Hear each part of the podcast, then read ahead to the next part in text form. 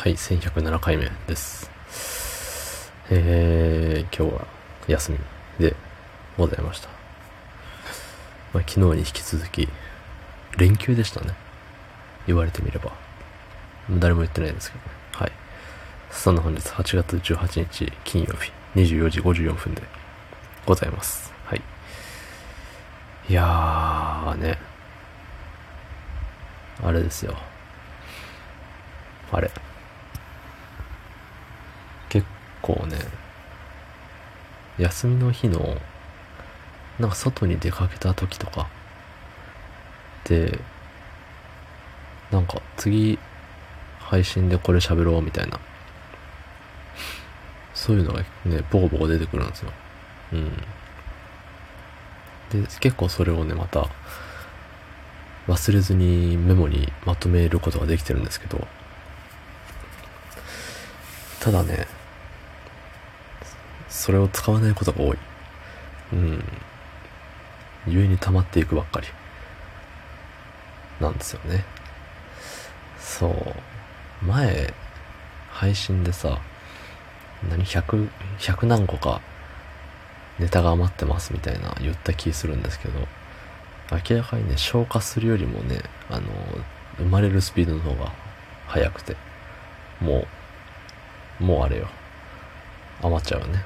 うん。っていう話をしてるからね、進まないんですよ。そう。で、休みの日、まあ、最近の休みでさ、あの、まあ、連勤の間に見れなかったテレビであったり、まあね、連勤関係なくその前からずっと取りだめてるテレビ番組、録画してるね、やつがあって、それをわーって見てるんですけど、ね、最近何かと話題のさ、あの、某中古車販売店なのかなあれは。中古車高価買い取りとか、あのね、いろいろやってる。車検がどうこうとかね。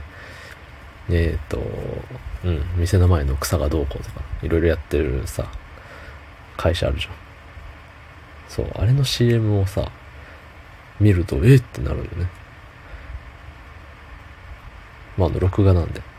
そう、ことが発覚する前の録画だから、それは CM やってて、あの、特に不思議じゃないんですけど、ちょっと時差があるよね。その、いや、あんなに問題起きてるのに、まだ CM やってんじゃん。ああ、録画か、みたいな。そう。よくある。よくあるというか、それが、そんだけ前のやつをね、最近になって見てるんですよ。そうそうそう。だからね、なんかもう数ヶ月後って何が起きてるかわかんないの。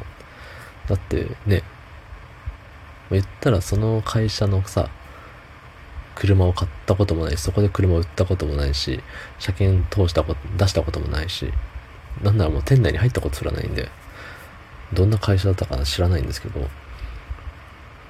まあ、どっかしらでさ、悪い噂は聞いてましたよ。あっこはやばいみたいな。でも何がやばいかをあんまり知らないまま生きてきたわけね。で、そういう人結構多いと思うんですよ。そう。で、ここのね、1ヶ月ぐらいかな。何が、ことの発端だったんだっけあれって。内部告発かな。